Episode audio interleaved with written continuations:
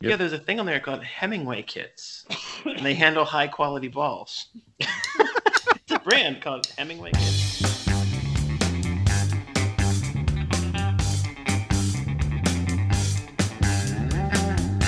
Hello and welcome to episode 124 of the Erasable Podcast. I'm Andy Welfle, and joining me tonight, as always, are Johnny Gamber and Tim Wasem. Hey guys. Hey, Hey, Andy. Hey. Uh, also with us, we have a special guest uh, live from the far off uh, dining room in Johnny's apartment. Uh, we're excited to be joined by Jacob Cecil, who's going to talk with us tonight about bullet journaling in pencil. Hey, Jacob. Hi. We're happy to have you all. Yeah, we're happy to have you on. Um, can you tell us just a kind of a brief, brief little bit about yourself? Sure. Um, so I'm uh, a high school art teacher. Hmm. I teach art and photography in Howard County, Maryland, and I live, you know, just a block or so away from Johnny here in Baltimore City. Oh wow. I'm originally from Maryland, um, born and raised in, in Frederick, about an hour west of Baltimore, and spent a lot of time in the South, and then came back to Baltimore for college, where I went to um, MICA as a sculpture major and uh, got my master's in teaching, and I've been teaching for 13 years now at the same school. Nice. and um, so as an artist always you know obsessed with tools and uh, materials.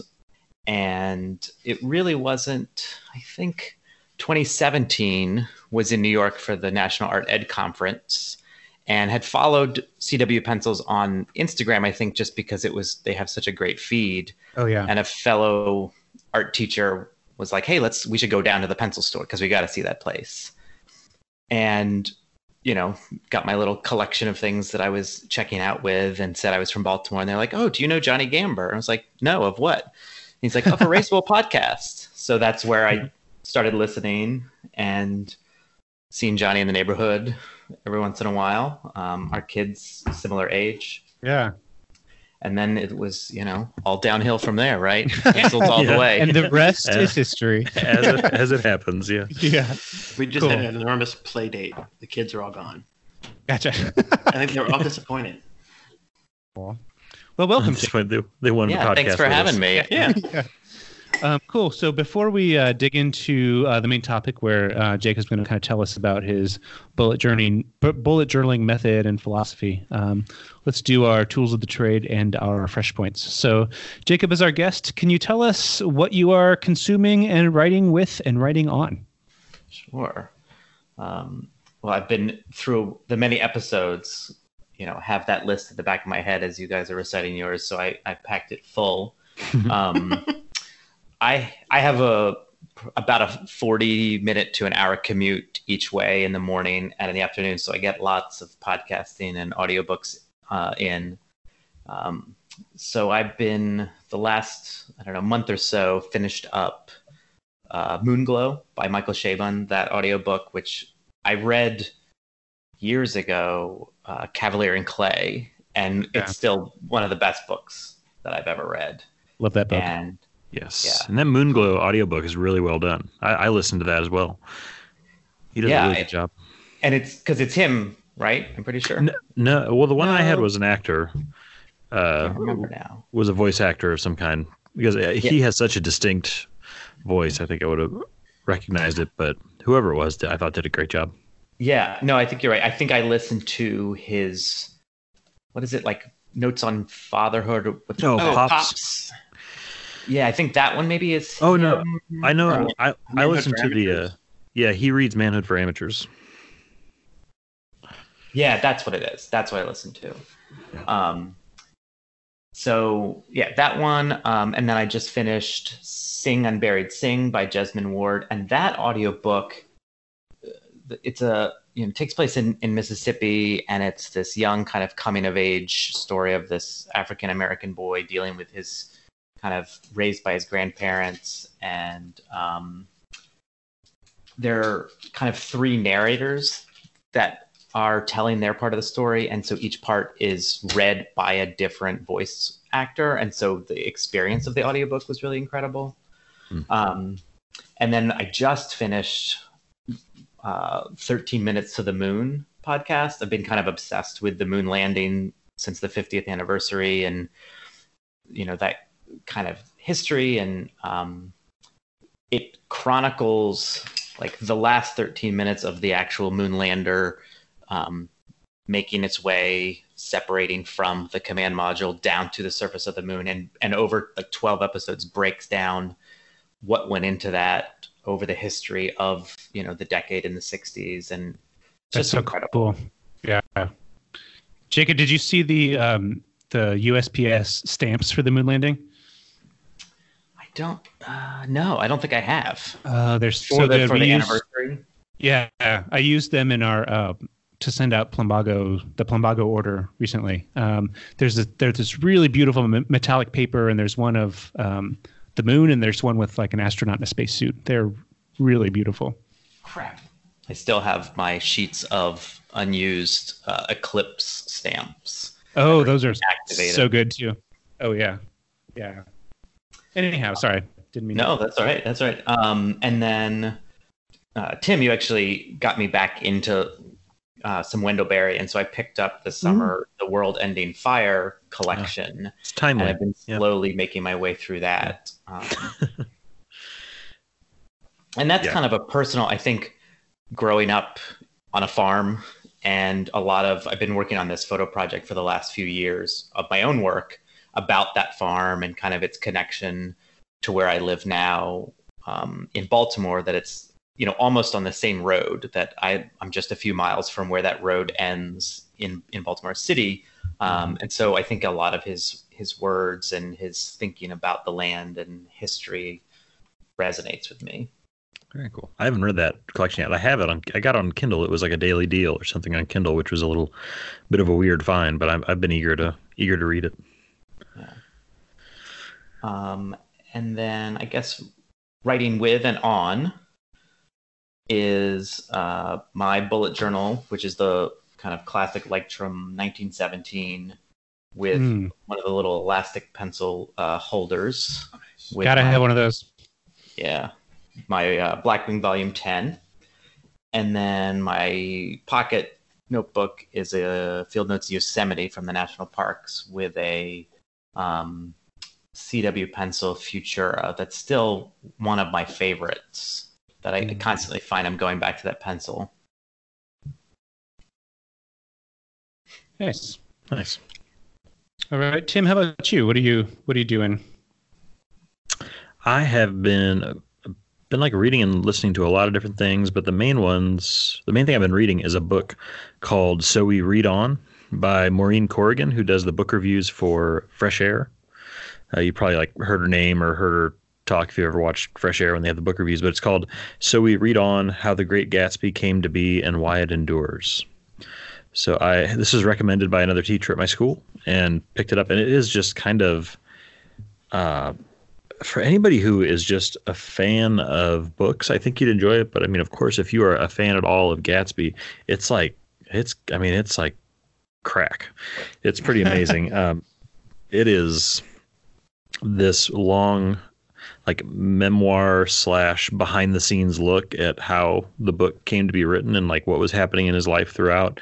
And it, like when I first heard it described, I thought it sounded kind of like those boring literary.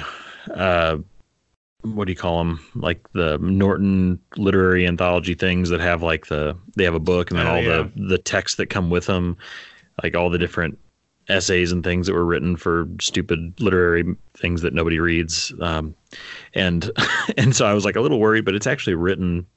Uh, it's a really accessible book and it's really entertaining. And I was going to read you guys a passage, and I think we've we've thrown enough uh, junk around about Hemingway, uh, but I've got I've got another another swing at, uh, at at Papa here. So let me, let me read you this passage. This is one paragraph. So the uh, the only context you need is that this is before. Um, I believe this is before. No, this is 1936. Uh, he called it his nightmare year, and he was suffering from some pretty severe like failures and depression.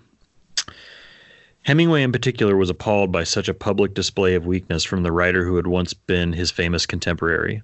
A great believer in toughing out depression with ridicule, Hemingway responded to a glum letter he'd received from Fitzgerald by playfully suggesting that he, Hemingway, could arrange to have Fitzgerald murdered in Cuba so that Scotty and Zelda could collect the life insurance. On a roll, on a roll, Hemingway further proposed scattering the dead Fitzgerald's innards around significant landmarks of his life, donating, quote, your liver to Princeton Museum, your heart to the Plaza Hotel, and if we can still find your balls, I'll take them via the Ile de France to Paris and have them cast into the sea of Eden Rock. and then he said Hemingway must have really gotten a kick out of the last image because he concluded this nasty letter with an even nastier poem he'd made up in the punning modernist style of T.S. Eliot and James Joyce. The poem is entitled Lines to be Read at the Casting of Scott Fitzgerald's Balls into the Sea from oh, Eden Rock. I've read this before. yeah. I've read this out loud while drinking. Uh, yeah, the the quote from the poem that that she points out is "No ripple make a sinking, sanking, sonking, sunk." Uh, sinking, sanking, so, sonking. So pretty savage stuff from uh, from Hemingway there, but it's a it's a really great book. It's it's it's a really great book about a Gatsby and about Fitzgerald's life. Um, I'd highly recommend it. I have also just started reading Nickel Boys by Colson Whitehead. Ooh, nice. So I just uh, picked that up f- from uh, the bookstore last week, and because I had read or actually listened to him read a chapter on the New Yorker fiction podcast, he read one of the one of the chapters as a as a short, or I guess had published it as a short story in the New Yorker at some point. and so I I heard him read that and I was like, okay, I gotta gotta get it, and so I, I got it and haven't gotten too far into it, but I'm really excited. And I've been listening to a podcast called The Working Songwriter by Joe Pug, who's a songwriter from.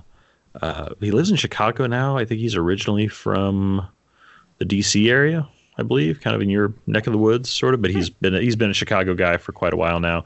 But he has this podcast where he talks to some really amazing songwriters, especially from the Americana music world, and just has these long conversations about you know what do they think about art and writing songs and the life on the road and all that stuff, and really really love it.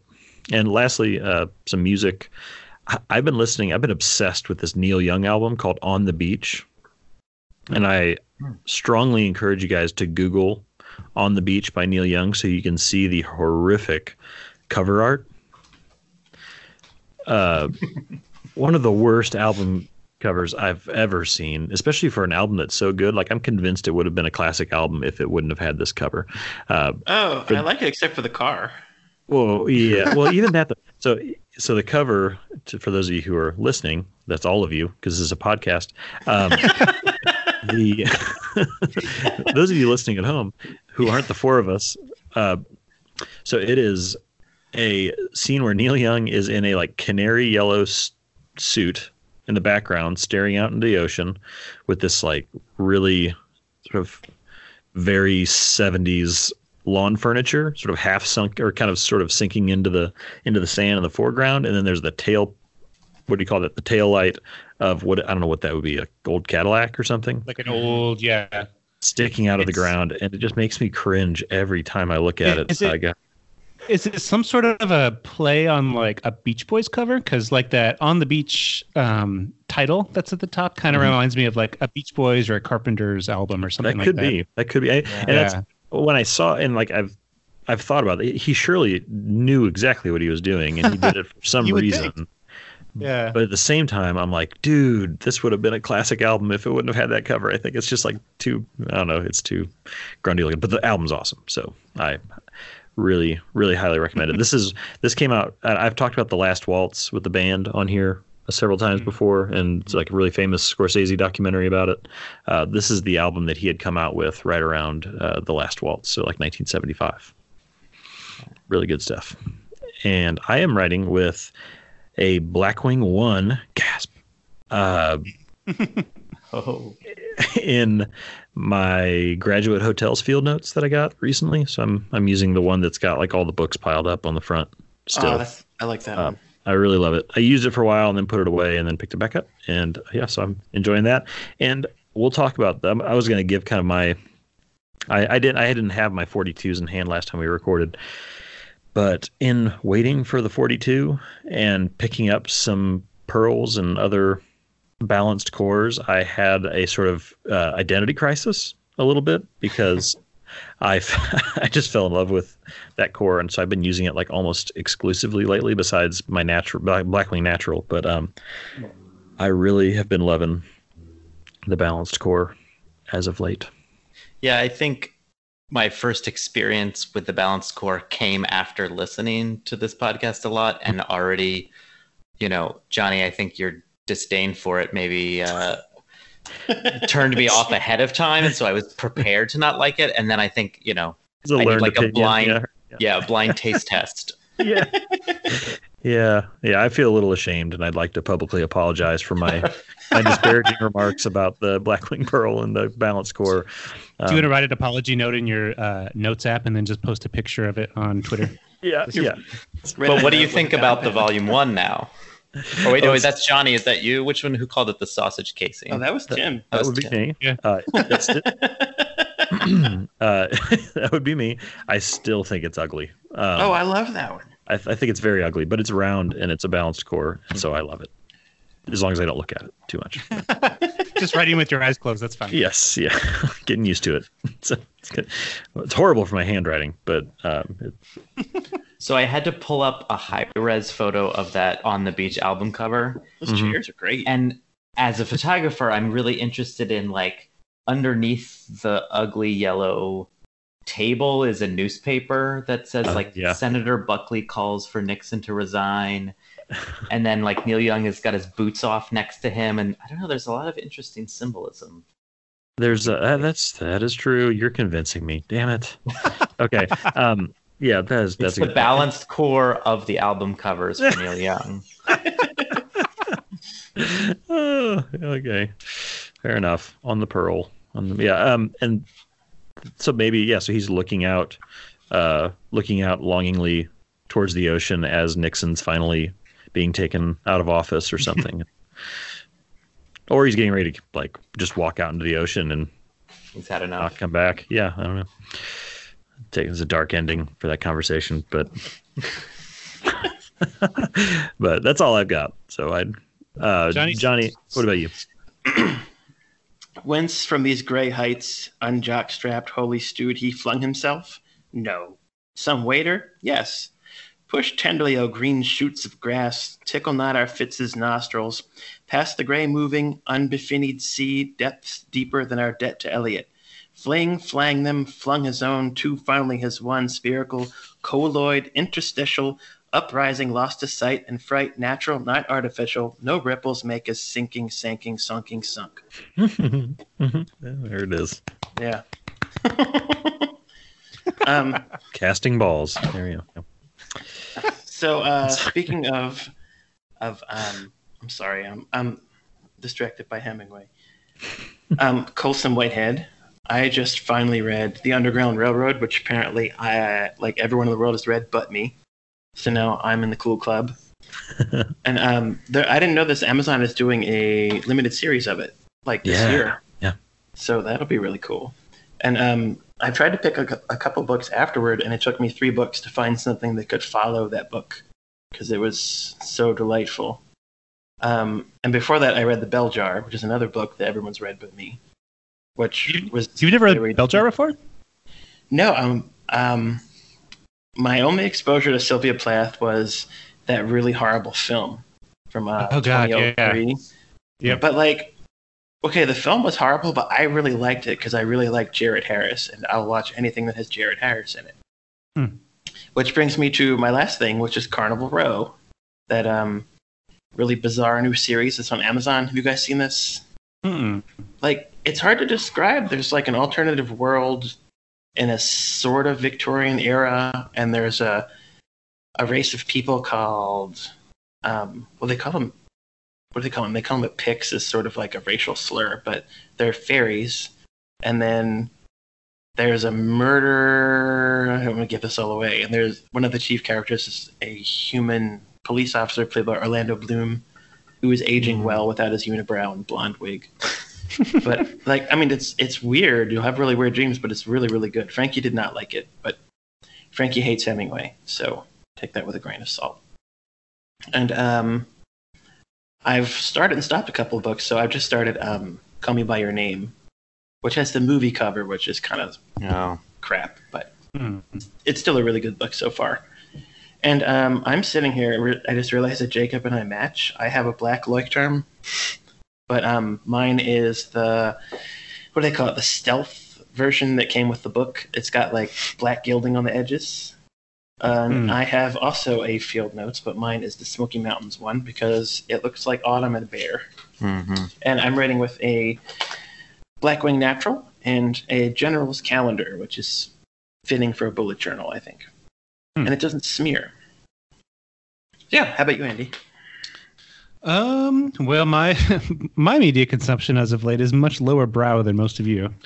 Um, and I have been on a kind of an HGTV home improvement kick. So um, there's a bunch of new HGTV shows, or newly two, newly on Hulu. That is. Um, there's one called Good Bones, which is a kind of a house tear down and refit show that is set in Indianapolis, Indiana, and uh, if if ever you want a good feeling for somebody who is the most Indiana person ever, uh, the daughter and the mother, who are the like the the two hosts and main characters of the show, like they they're very very Indiana. So uh, check out Good Bones. They they they do a lot of like gentrification in the Fountain Square neighborhood, which is, if it can be said, is the Hampton of um, of Indianapolis.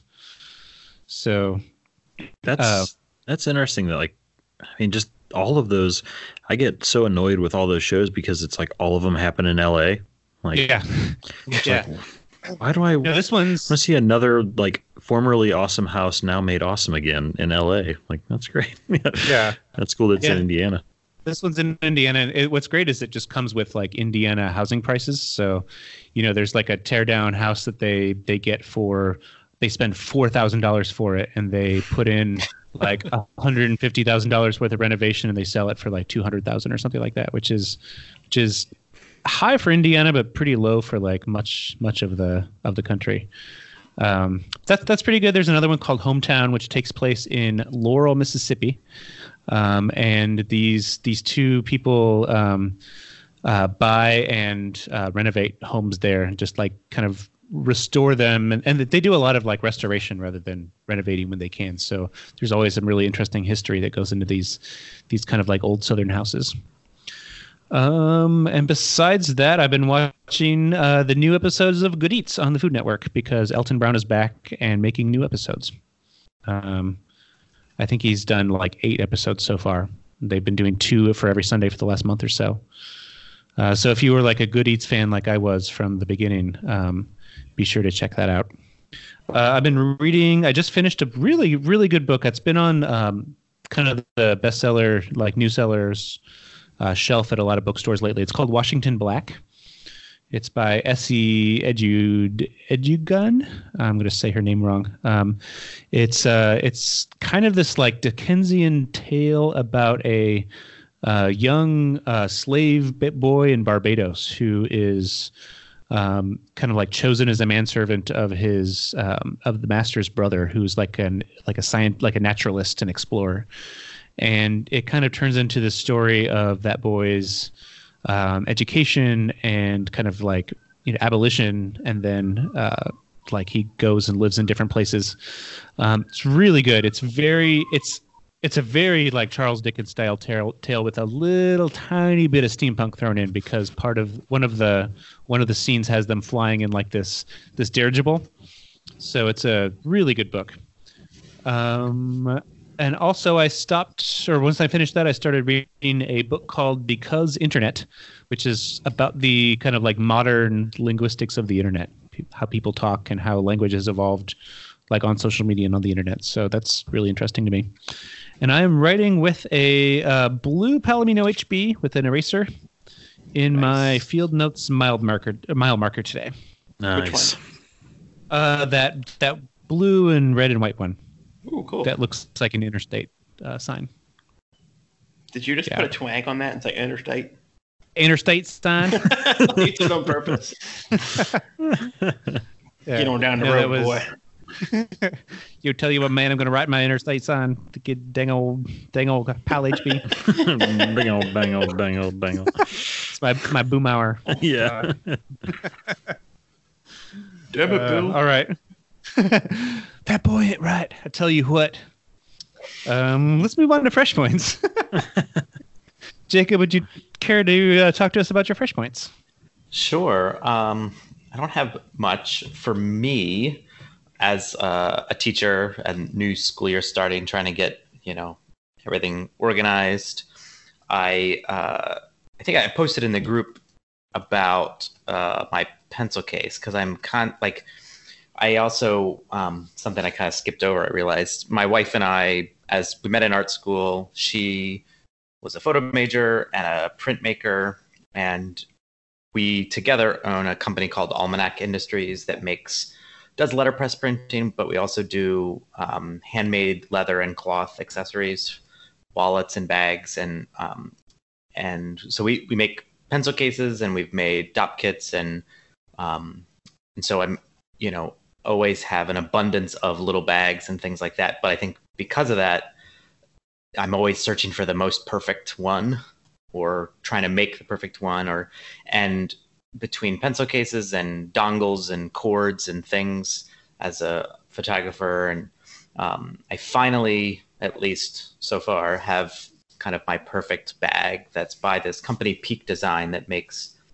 camera bags. And i got their tech pouch which is this beautiful kind of it's big but um, it's zips on three sides and opens up um, kind of like a clamshell on the table so it sits open and it has this kind of like origami set of little pockets. So i can have pencils on one side separated from all my nice clean white apple cords and zippered things and pockets for stuff and it's just perfect. And you know I, I i move classrooms between classes. One's the art room one's the photo room.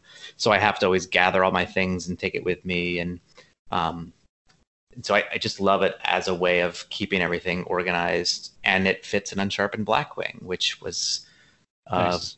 important point before I ordered it.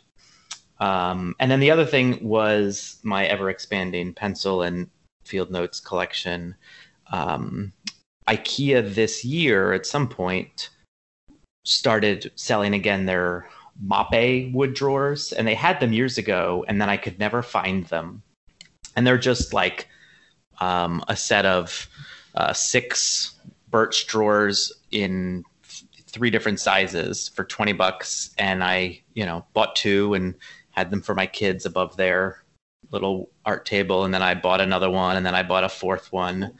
Um, and so that's how i have all my stuff organized. So they're a really great cheap way that looks nice and clean. And they you know like fit field notes perfectly in some of their drawers and then lastly is uh, because my son started pre-K this year and we had to supply jumbo pencils. So of course I went out and got some uh, Golden Bear jumbos for him in orange to Ooh, contribute to the school. Yeah.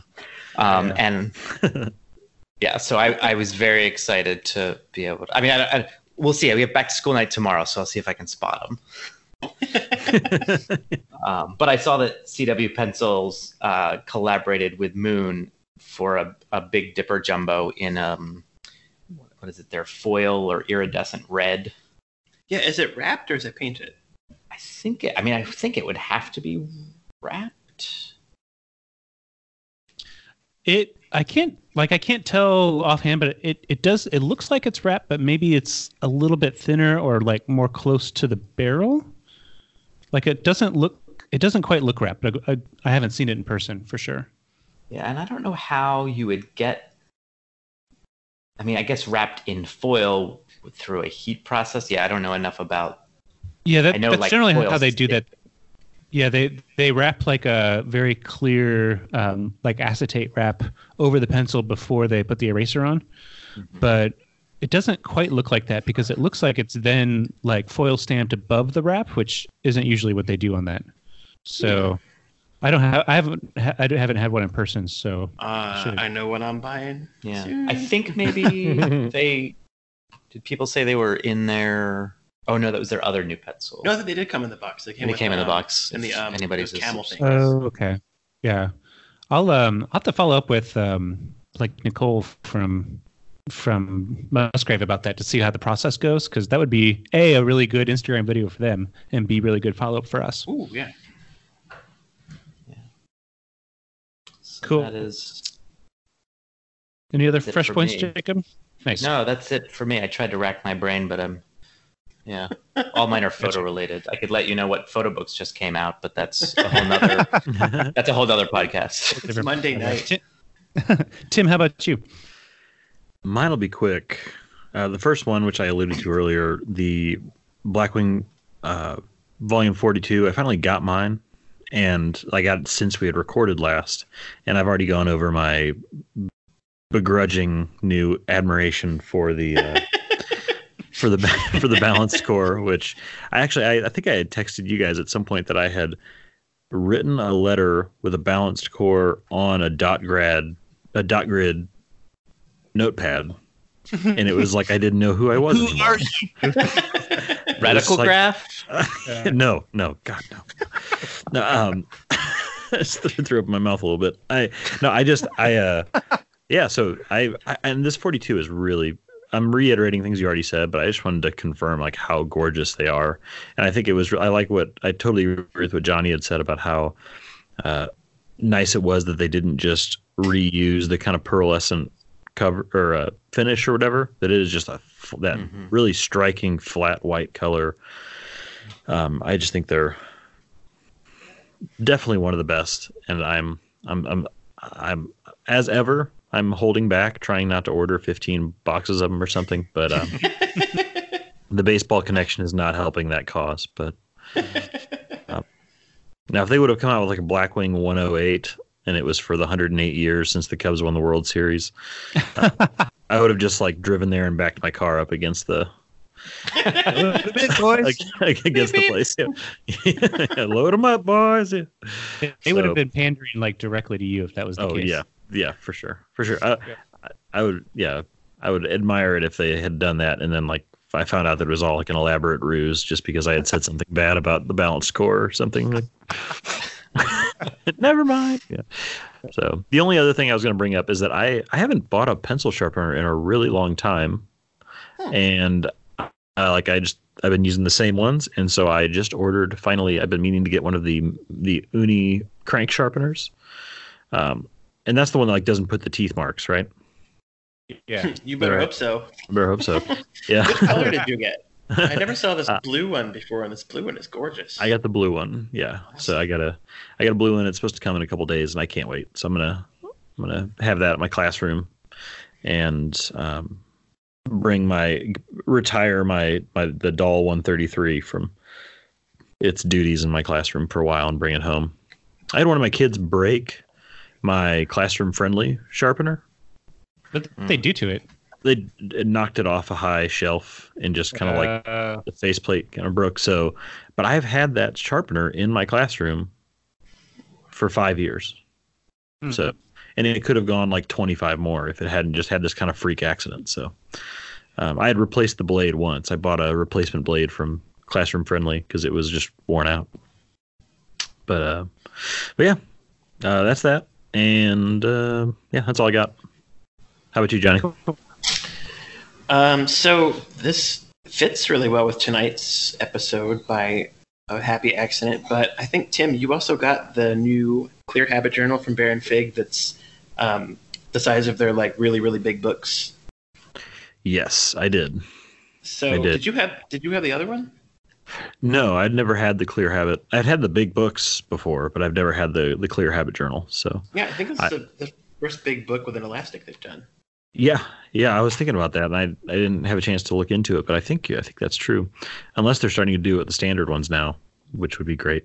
But Yeah, it would be cool. they're not yet, but I can't wait for them to, to start putting that on the standard. yeah, So, um, for folks that don't know, the I, I haven't read the book. Apparently, there's also a book by James Clear um, where it's sort of like a bullet journaling method, but it focuses on tracking your habits. So, this book has like um, a line a day per for the year in the front, and then most of the book is just dot grid, and then at the back it has habit trackers and um, directions on how to use a few different methods. So Mhm. like you know, it's not like I thought it was going to be sort of like a lot of the books they put out recently, where they're you know pre-formatted, but most of it's just dot grid paper with blue dots, which is cool, and they put little hash marks marking off like the quarter and thirds or something of the pages, which is a really nice touch. Yeah, that is really nice. I didn't notice that. Les pointed it out when we were talking about it last week. and is the like line a day as kind of like a daily reflection. I'm assuming. Yeah, I mean, looking at this, I do don't at know how you could fill this out in the other size because this looks like the perfect amount of space. Mm-hmm. But um, is this out yet? I haven't heard people talking about it. Well, Are we busted a street date?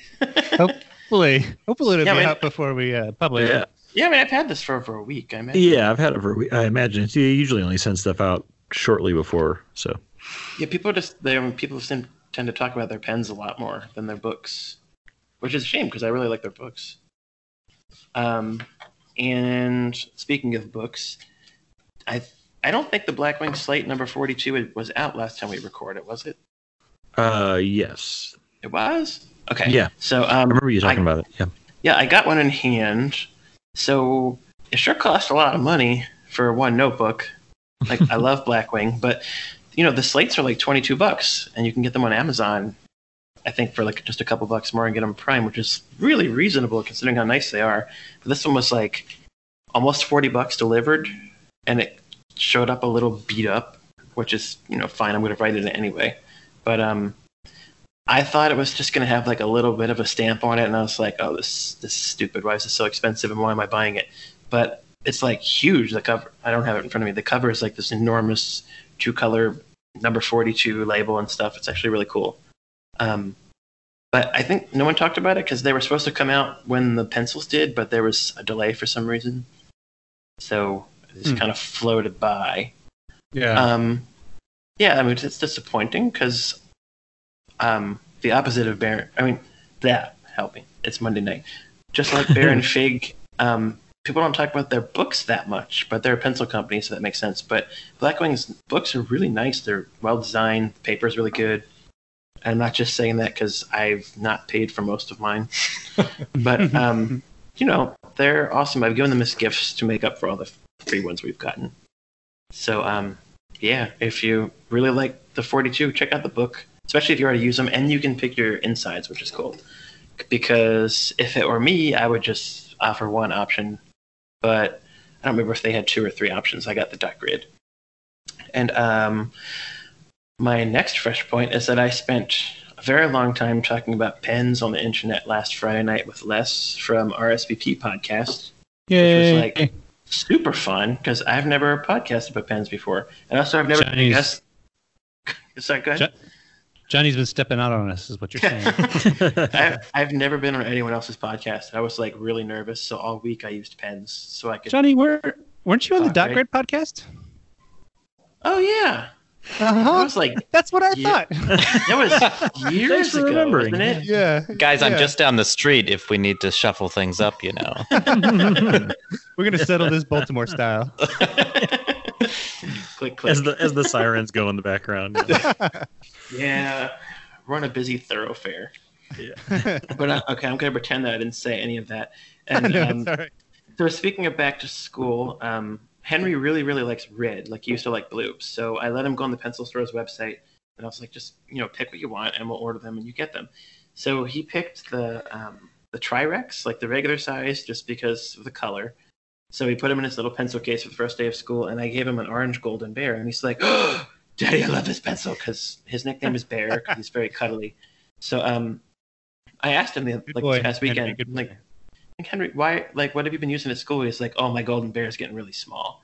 I'm like, oh, that's good news. I like to buy you pencils. Uh, And, um, that's like dinner table conversation at your house. so I'm, I told him they were in blue, and he, his jaw dropped, and he was like, what? So he has a dozen of both come into him, and he's very happy. He doesn't know they're only four dollars. Don't tell him. Yeah. But um, I was like, hey, you know what? My podcast co-host and friend Andy like loves the bear, the golden bear, and he's like, "Oh yeah, yeah, no, I'm lying." Yeah. But uh, yeah. no, he's in good company. yeah. I did offer him a jumbo one. He's like, "No, I don't like that because it was round. Standard. He doesn't like round pencils apparently." We should get him a Musgrave test scoring 100 and see what he thinks about that, and then we'll know if Oh, we're like truly like pencil spirit pals. So I tried to give him one, and I told him that it was a fast pencil because of the silver paint, and he did not like it. uh, well, yeah. He's he's like really, he's really picky. Like he likes cheetahs and lions currently, and Hmm. Mustangs and Camaros and Chargers, but not Corvettes. Lamborghinis, but not Ferraris. He's not interested in German cars except for Porsches. That is very, very specific. You got lots of opinions. Yeah, Yeah. He really knows what he likes. Yeah. Now, good for him. this golden bear uh, that you have sitting here, Johnny, is this a newer one? I feel like So- I have golden bears that are blue that don't have as nice of a finish. We don't know what's up with this. They have these ones on the website right now that are two ninety nine a dozen, and they're made in um, Turkey or Taiwan, Thailand, Thailand. Yeah. Yeah, and they have a little th on them, and like the finish is really nice. I haven't bought golden bears in a really long time. Yeah. so I don't know. So the, the ones that were made pre 20, I want to say like 13, were the ones that are made in the US. Before that, they were made there. And I wonder if maybe they just like uncovered a bunch of extra stock of those old ones because I thought for sure they stopped selling like the old ones for a while. yeah, So, it's weird, but these have the ferrule that's similar to the American one, and the, um, they don't say California Republic Stationers. yeah. they- okay. And they they have a weird little logo after the Thailand. It just says TH, and then I guess that's a lotus, and then it has the bear and says Golden Bear too. Yeah, because I noticed even when I bought from pencils.com the jumbo golden bears, I think it was Sorry. or no, I was looking for even getting some for my class, and like you could get some made in the U.S., but others m- did weren't made in the U.S. Maybe it was depending on whether Hmm. you were buying a dozen or a gross or something. hmm Yeah. Yeah. Yeah. I don't know what's up with that. Yeah, they're they're a dollar cheaper Yeah. than the U.S. ones, Yeah. And and it's come up in the group, and none of nobody from um, pencils.com has said anything. And you know, usually they fill in. I wonder if they were just waiting to see if anyone would notice. Maybe we'll get a prize. They're and generally, correct me if I'm wrong, Johnny. They're they're generally a little bit softer of a hex than the U.S. ones, right? Yeah, Yeah, the last U.S. Yeah. ones I bought were like full, like Yeah. Pack. But I haven't Yeah. bought them since they first came out. well, Yeah. and that's the thing. Yeah, they definitely you know you get those just blank colored musgrave pencils. You can feel the hex and the kind of the way the paint is a little thicker at the hex. This for sure. Yeah. Yeah. Oh, so my um my last fresh point is that this is the closest that I've ever podcasted to a Mac computer. Because Jacob is sitting next to me and he has his Mac and I have my Chromebook. man, Uh, are you are you getting a rash, Johnny? No, something's buzzing my foot. I'm getting shocked by something. I want to point think- out that my little Chromebook is powering a double conversation, though it's holding its own. And it being a Chromebook will hold its own for the next like 13 hours. that's true. Yeah, so um you know, going back to the your slate number forty-two, it, I, and maybe you've I'll mention this, but I'm curious with the next volume whether that'll be a, a regular thing that I- they do. I mean, like I hope not for the sake of my Yeah. wallet. but um, um, Alex, when he was on the podcast, he mentioned that they were doing something that was like his baby. Hmm. So I Yeah. hope that's it because otherwise, I'm gonna have a lot of point protectors and uh, slates floating around. Yeah. I haven't used it yet. It, it looks like it would be good for NaNoWriMo. That paper is really sweet. Well, and I wonder. I mean, I don't. You know, this that people that stop subscribing or they. I know. I have enough pencils or you, you know that kind of thing. Whether like oh a point protector or oh a notebook entices them back in or that's a good you know it expands the brand. Mhm. It was nice getting it for free with their uh, subscriber pack. Yeah. Or yeah, and that's the thing. I think there's not as much of an incentive if you can, you know, like oh, I don't like that volume, I'll skip out on that one and then you save yourself the money, but if you're getting some extras in there. Skip a volume. What are you talking about? Jenny, any other fresh points? Nope. I want to hear about your first one here. so I'm going to talk about a pen. Sorry, everybody. Um, oh, the, the, the, the color. Whew. It's yeah, it's quite it's really amazing. So somebody in the Baron Fig Fanatics group, which I highly recommend checking out, um, if you want people to ask you to ask to buy your Baron Fig Experiment Squire every day of your life. Um, no, it's it, it's also a very good group, except it also has like some really hardcore collectors in there. Um, so somebody posted a picture of their little collection of Squire pens, and um, Squire, of course, being the little uh, rollerball pen that Baron Fig makes. And there was this bright blue one in there, and it said in big letters on the side, "Error for Error 404." And all of a sudden, people were like, "Oh, that? That's really cool." And so somebody else goes, oh, look what happens when I go to a 404 page on the Baron Fig website. And they posted a link to some like fake broken link.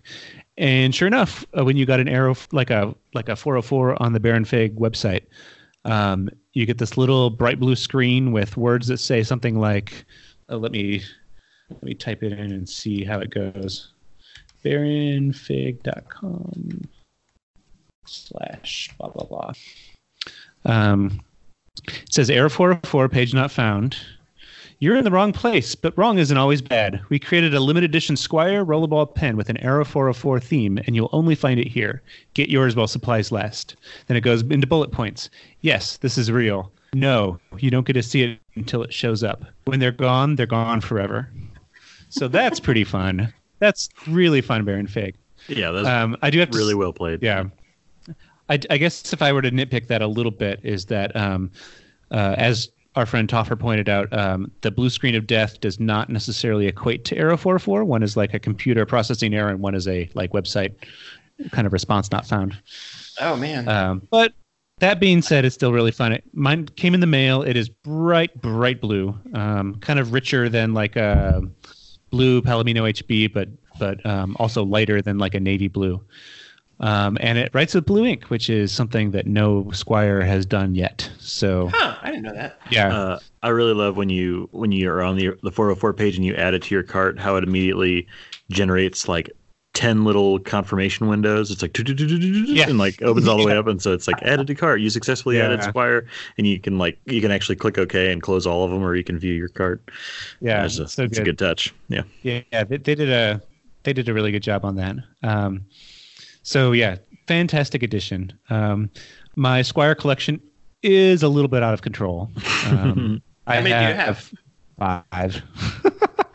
I have one. I have out of control. I have one of each ink color. So I have the uh, Mysterium, which is black, and the um, Editor, which is which is red, and the Experiment, which is green, and then this one, which is blue. And then I also have the the key, which is that brass one that came with the the lock, the the confidant that they yeah, did. yeah, yeah. Um, and I usually don't use that one because it is um, it's pretty it's pretty heavy.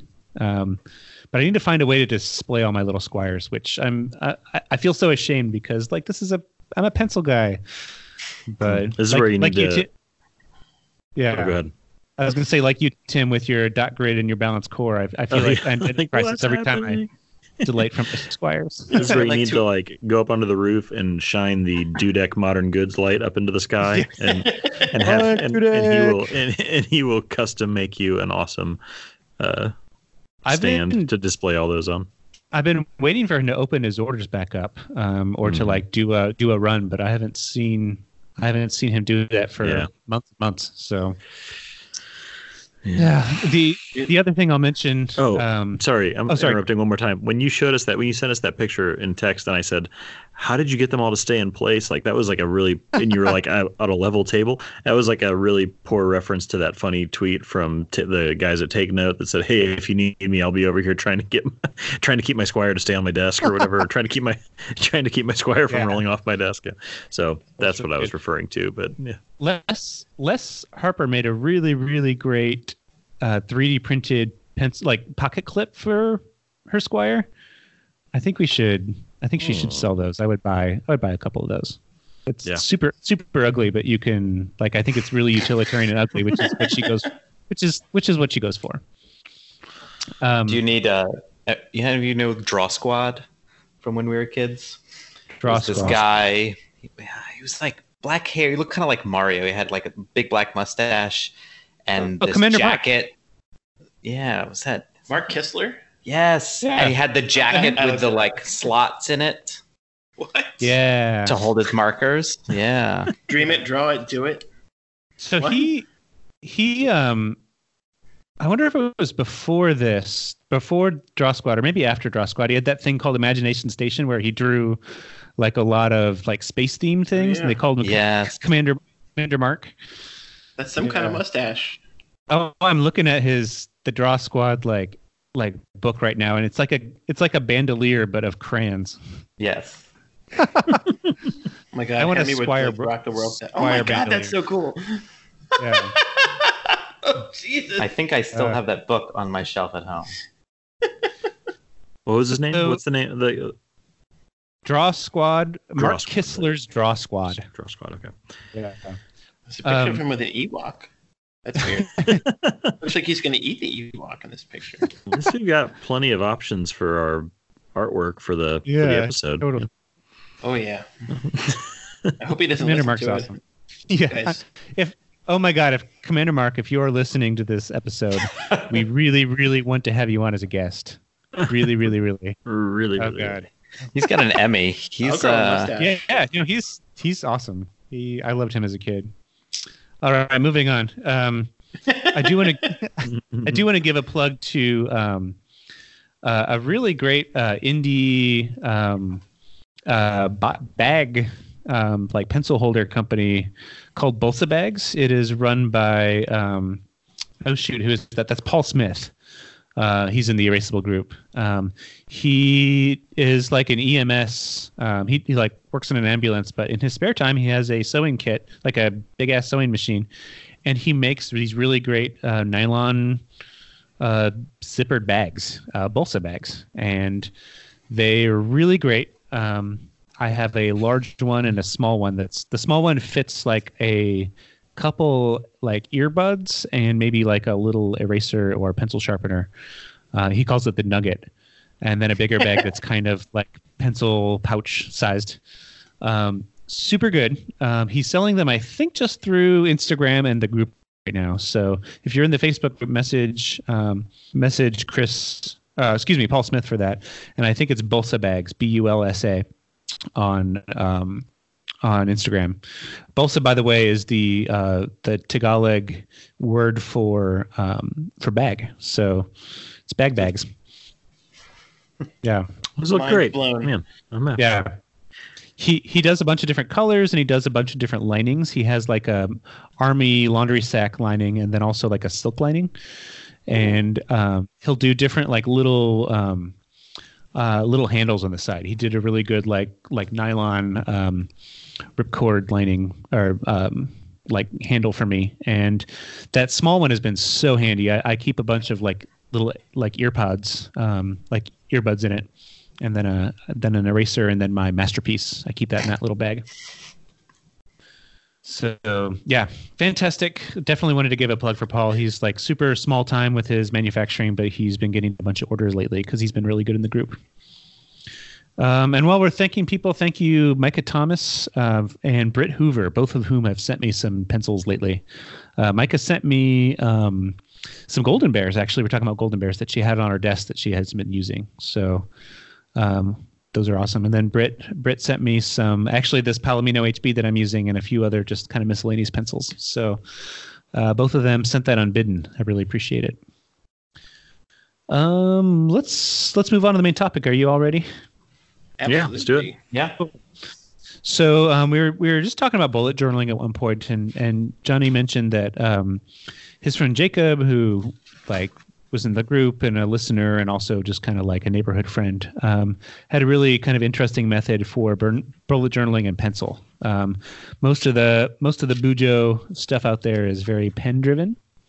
Um, Markers and yeah, markers yeah wild stuff. washi tape yeah and which is which is awesome i've seen some really amazing kind of like bullet journaling spreads and setups um, but we kind of wanted to get back to um, back to basics and um, so um, I guess, I guess the first question in this list, um, Jacob, was was something we already kind of did at the beginning. Um, so um, people in the Erasable group know you. Johnny Gamber and you are kind of practically neighbors. But maybe maybe tell the rest of the folks out there a little bit about how you got started with bullet journaling and and maybe just the kind of like hundred like fifty thousand foot overview of what it entails and kind of how yeah. you arrived there. Yeah. So love to hear a little bit about that. Sure. Um, I think the first instance of actually hearing about it might have been Johnny when you read the book and started and did not sell it very well. You were like, I'm doing this thing and I hate it and I'm not going to do it anymore. Um, and I was like, okay, that's bullet journaling. Interesting. All right. And it was a kind of anecdotal um, commentary on it. And then I, I don't remember when that was, but maybe soon after my wife followed somebody else because my, my wife sews a lot. So another sewist who's a pretty hardcore bullet journaler had been posting a bunch and somehow got encouraged or was thinking about trying it and was then explaining a little bit more what it entailed. And I think it was something about how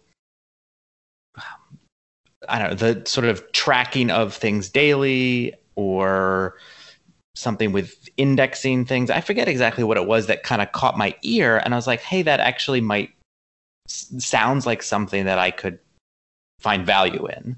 Mm-hmm. Um, and so, you know, she explained a little bit more and started looking, you know, on Instagram or looking on the internet at kind of what it entailed and yeah, there is a lot of very kind of sketchbooky, scrapbooky stuff to it that I kind of was drawn to visually, um, but then also kind of the practical nature of it. And of course, any excuse to like acquire more tools for a thing, I'm game for. So we, you know, went to our old college yeah. art supply Welcome store. Home. Yeah. yeah. Um, and Baltimore, you know, has such great resources. So we went to the the MICA store where we went to college, which is now in a new space and just in, incredible, and got all of our markers and um, got our bullet journals and kind of dove in from there. And so really, I never read the book, um, and so kind of piecing together from his website um, as well as and I see I don't even remember the guy's name. The writer, writer method. Yeah. Um, you know, kind of the structure, and and it's sort of set up like Leuchtturm's 1917 is set up sort of with an index at the front where you would have all of your pages are numbered, and so as you fill it out, you can put those pages in the index, which was really valuable to me. And then um, I started with sort of a year kind of listing out every month, three on a page, and what are the big events or dates for that month. And then you go into that month. And so a lot of people like to make these elaborate kind of here's my September intro page that has some decorative thing. And then you list all of the tasks or dates or things for September. And then you start the more specific journaling for those days. And some people do, you know, uh, a page a day or a page has a whole week on it. Um, and then as things come up, you can put long term planning or habit tracking or um, other kinds of lists into the bullet journal and then use that index to go back and reference them. So that's kind of my understanding. And then sort of the day to day you're listing things and there's this system of you know a dot for a task an open circle for an event. And then as you go you can take the dot and make it into an x for a completed task you can make the dot into a forward arrow to uh, move it to the next day you can move it to your long term. If you find you're moving in a task constantly from day to day, you can then move that to long term tasks. Um, yeah, so I think feel like that's maybe the boiled down version of how I use it. I think some people can make it much more elaborate and more mm-hmm. decorative. Yeah. Yeah, I think that's interesting to hear you talk about it because I mean, every time I hear someone talk about uh, bullet journaling, I'm always like, okay, okay, all right, yeah, maybe, you know, but uh, but also I think when we decided to do this episode, and we're like, we should do something about bullet journaling in pencil. It was kind of like a nose goes like, no, I don't want to talk about it because none of mm-hmm. us tend to do it and i think i don't know i think probably for different reasons i know i know for my i think my perspective on it that like i had trouble with is that it felt like a little too controlling for me yeah, i think yeah. we've talked about this before but it just kind of felt like i was being nagged by my notebook a little bit just because i tend to be like i i i could be wrong on this but i tend to improvise a, yeah. good bit like i just kind of am like light on my feet as far as how I'm getting things done throughout the day, and I never feel like just big chunks of time are wasted or anything. And so I ended up like well, sort of like hurting my own feelings by not like adhering to my own bullet journal or something. And that's that's the advantage of a blank notebook, right? Is like you don't have to fall into some structured way of doing something like the Clear Habit Journal or like mm-hmm. a weekly calendar or something. And I, I feel like I feel like I like sort of that open structure and the often if I were to stick kind of like true to Ryder Carroll's form, it would be like the super rigid structure, which I just sort of like have an immediate kind of like visceral reaction against.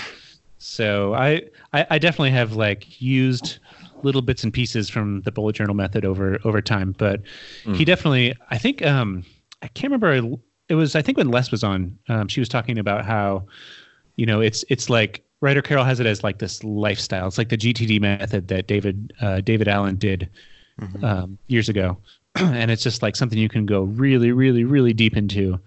And some people do, and I myself do not. so, for sure, that that's yeah, really interesting, though. I've I've picked mine back up for the third time this year recently. Hmm.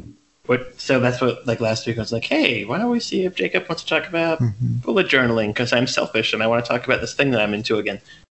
But um, I don't use pencil in mine. I use microns for no hmm. good reason. I think the Leuchtturm paper is crappy and it likes microns. Yeah, but, so I I guess I I don't know I somebody that's likes to be consistent when I've like made a decision. I'm like I'm a pencil person now you know that um, I found you know when I when I got I, I, wanted a notebook that had page numbers and Leuchtturm is one of the few that I could get in person that did. I was a little disappointed by how thin the paper was, but actually found pencil is really great for it because it doesn't show through as much as like my wife has been keeping hers with pen and it does show through quite a bit. Um, and then I really only use the Tombow dual brush markers in some pretty pale colors. I could where at the the store I went to, you could buy them individually, and so I picked, you know, a dozen or so colors that were pretty light that would basically work as highlighters, and that I could kind of color code things. Um, and so I find actually pencil is really perfect because I can erase it uh, if I need to, I can um, also not worry about stuff bleeding through. And, you know, I have two blotter pages that I move around the book, and I don't really have any issues with it, um, you know, smudging. I do find that the Leuchtturm paper actually prefers a softer pencil. So, you know, any of the Blackwings I think work really well. Um, even sometimes a like a just a firm core you know the 602 is a really good um, pencil for it. So um, we uh, we've really answered a lot of this, but can you talk just for a second about your interest in pencils in general and how they fit into your life and your work? Sure. Yeah. Um, I've always I like I was a sculpture major in college, but really thought for a long time about actually being a drawing major. I, you know, drawing was really my passion um, and so I think always appreciated and you know had a collection of of like grades of pencils, but really wasn't aware of maybe brands as much. And then just you know visiting CW and and getting into the world of pencils and the variety of them, as well as you know like the Blackwing volumes. That was such a beautiful kind of art to it you know, of how they were crafted as these like little mini sculptures I loved. Um, and I'm, I think I'm just naturally a collector of things. I've, I teach mostly photography classes, um, and photography has sort of become my art outlet much, much more than sculpture. And so I'm a camera hoarder. I shoot a lot of film.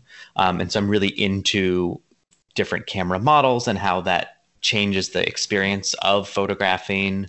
Um, and so I think for pencils, it became this way of differentiating tasks or this pencil for this task or this pencil for this task or you know the experience of writing with the different finish or you know loving like jason patterson and what he's doing with Hackwings um, and then I don't know. I, I also feel like that it, it, it makes the process a little more analog.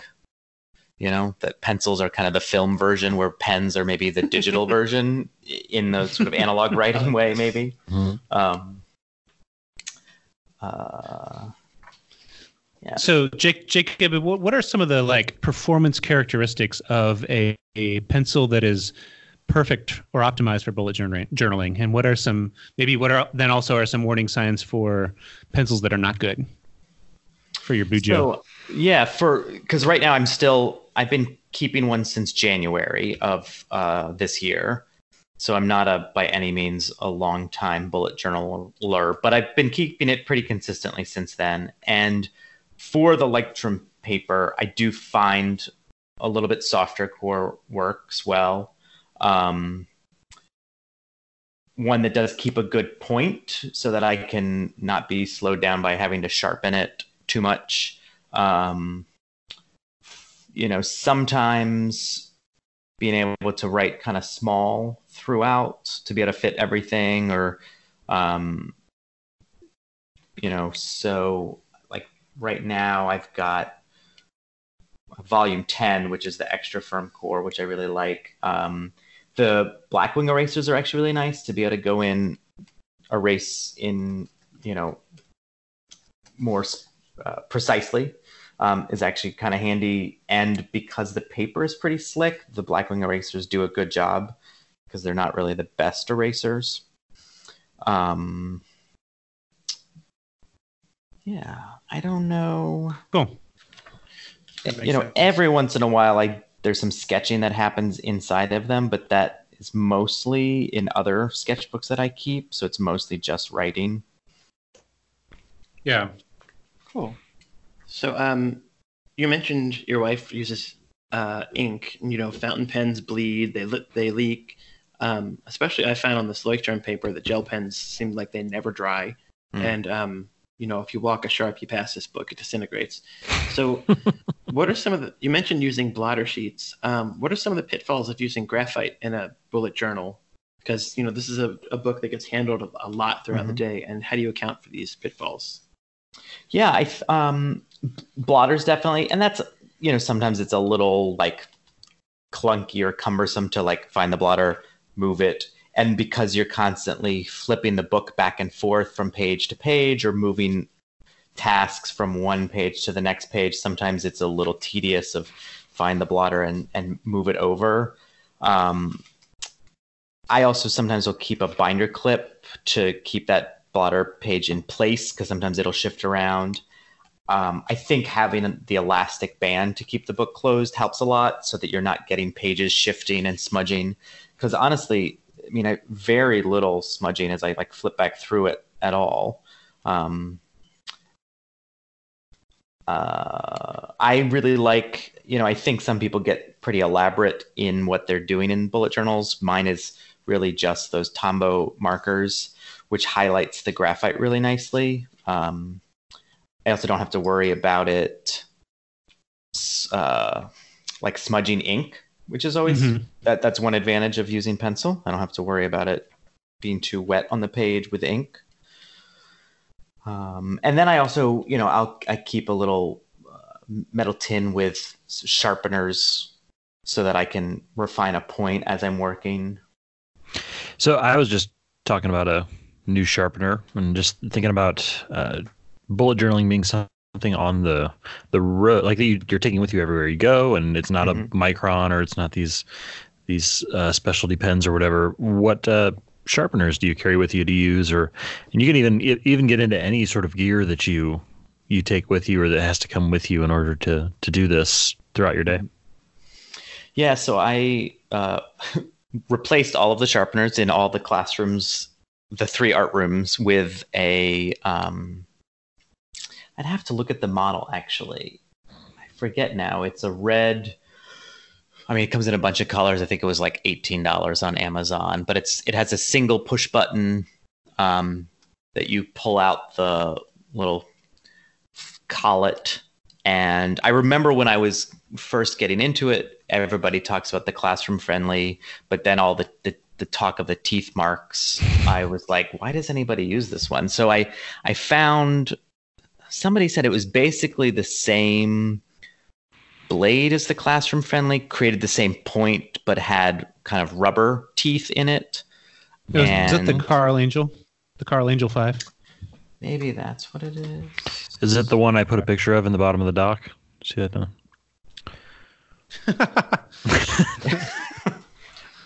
Hopefully, Oh. also. oh with- yes. Okay. yes, that- Uh, yeah. that was It's made by not the Carl Angel it this one?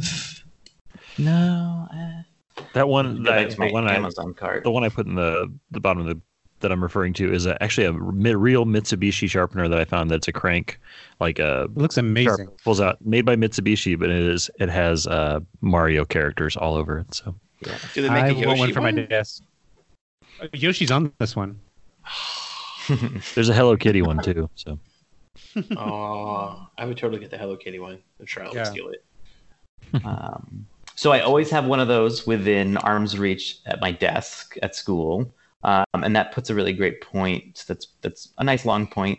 Um, and then I have a little tin with my masterpiece, as well as my new favorite is the Kum single hole long point, Johnny, that you recommended a while ago, and I, I think I bought like three or four of them from CW because they were only two bucks. Um, and then if I'm out, I have like a bullet pencil and then my keychain sharpener if I have to, um, to just put another a, a finer point on it. Nice. Um, so Jacob, there are a bunch of folks who use a lot of like colors and washi tape. We, we talked about this a little bit before, and then people who are sort of like traditionalists or originalists. Um, where do you fall in this world? Are you adapting for for your style? Are you adding colors or flair to it? Or are you just like kind of sticking close to the Ryder Carroll vision?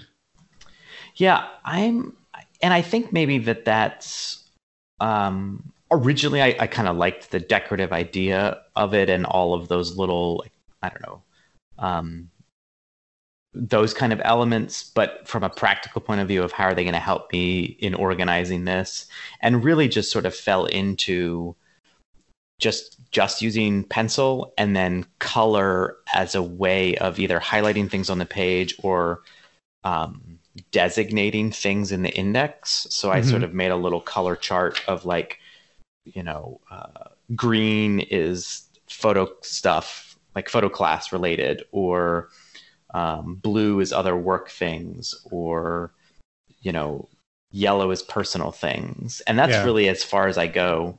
Um, I even have sort of stopped doing, I did some of the like little month title pages that were a little bit more decorative. And and i think that that's i've settled into this is purely a um a, th- something to organize my work at Yeah. school and a little and a little bit of personal stuff. You know like i have my shared family calendar that we coordinate family things and i have my reminders app if i need to you know remember something at a specific time or on the way home. But you know the the way I really use it is you know here's my things this month and then I break that down into you know I over a two page spread I have the days of the week um, each day is a quarter page. I have Monday Tuesday Wednesday Thursday Friday and then Saturday Sunday is one box. And then I'm left with two other boxes that are my to dos for this week and long term things. And you know, I start either the night before writing out uh, like like on Sunday night I might write out the whole week with things that I know are happening. And then the night before each day I'll check what I need to do for the next day. And then throughout the day I just have it open on my desk and I'm adding stuff or moving stuff or crossing stuff off and then at the end of the school day moving it to the next day um, and I just you know sometimes I you know I have three classes of of say art one it, sometimes I need to coordinate. Okay, I did it with this class, but I didn't do it yet with this class, or um, I need to do this for tomorrow or prep this thing. And I think I think really it's being a teacher that is made it a necessary part of my day, and I think it really is important for the success of it you know to see whether it does fit into your life that if you sort of mm-hmm. force bullet journaling on yourself and it doesn't make sense, yeah. then I think that that's why maybe people aren't as successful with it or don't stick it stick to it. Because um, I have a sketchbook for sketching and you know sort of an art outlet, and that's where that takes place. And then I also have a pocket journal that I write down random notes in. Um, I you know I have for a specific photo project its own book, its own journal. And so I think if I try to make it do everything in my life, that's maybe where it isn't as successful. Um, yeah. It can be whatever you want it to be, but it can't be everything.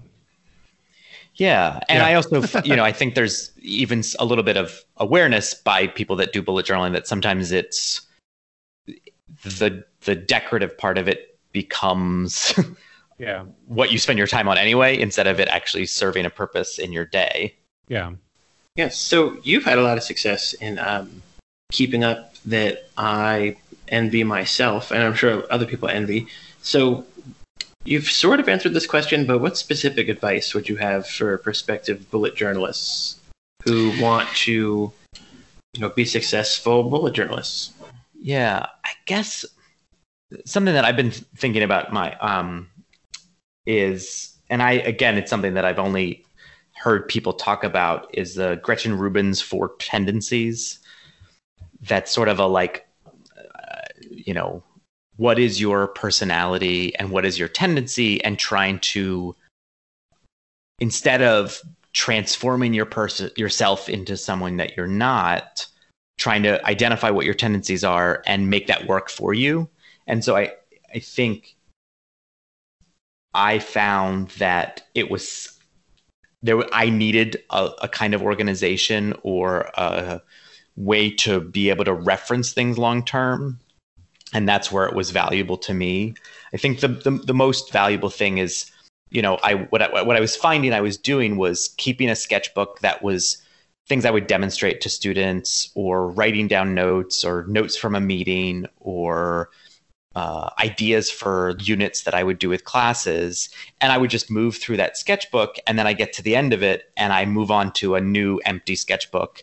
And then I would be like, oh, I had this great idea for a, a unit I wanted to do. Or, you know, I'm planning a unit across multiple sketchbooks or multiple pages and trying to flip through and find things. And so I think the most valuable thing for me is, you know, I have a like photo one long term is page 14 and 15. And so anything that's related to that class goes on those pages. And then if I need another set of pages, I'll put that somewhere and then put it in the index. And so for me, it's about cataloging ideas um, and knowing where they live. Yeah. That is so valuable. Yeah, my general course, my general purpose notebooks i feel like are only like you know within a certain date range so i have to remember sort of the date of the the time i had that idea in order to try to find it which i think is flawed yeah and i think that also comes from uh you know i'm a as an obsessive photo taker and shooting mm. like lots of film i have years of film that's sitting in a binder very organized numbered yeah. cataloged and waiting to be scanned you yeah. know so um, i'm very good at the organization but i was finding in a lot of other areas of my life that the ability to cross reference or pull from that in a very specific way was challenging. And so bullet journaling felt like the perfect way to kind of mine that, you know, all of that data in an analog way. You know, because I could probably type these things and then just search my computer for the word photo or search for something and it could find it.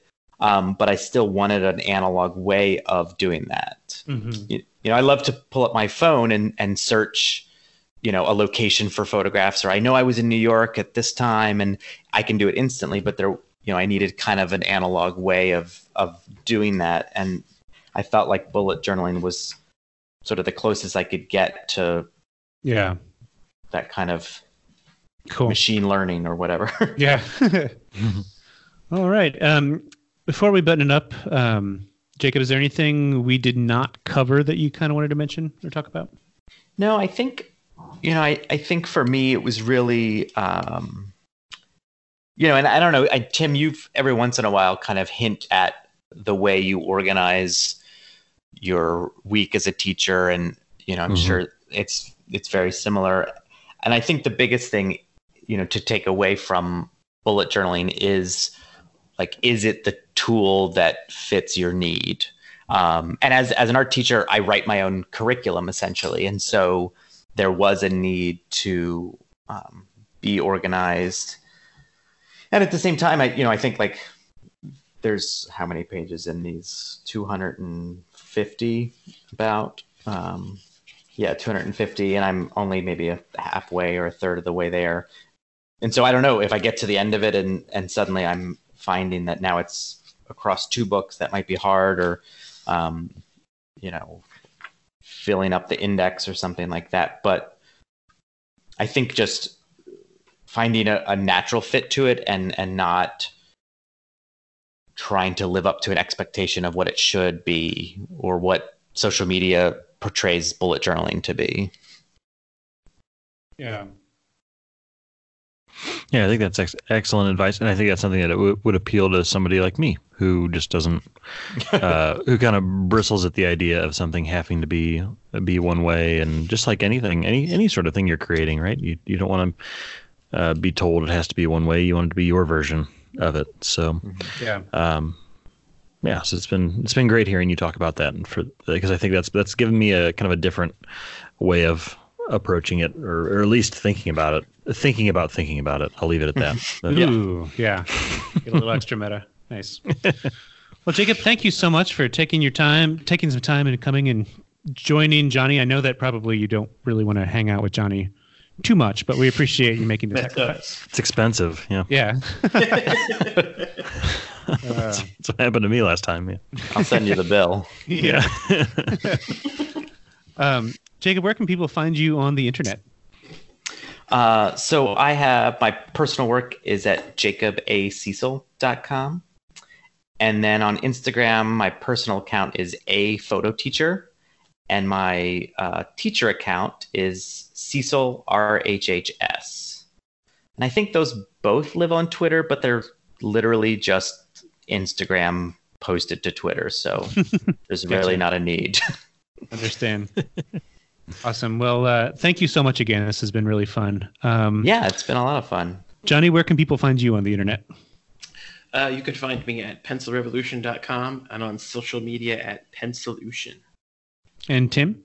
You can follow me on Instagram at Timothy Wasem, and I'm on Twitter at Tim Wasem.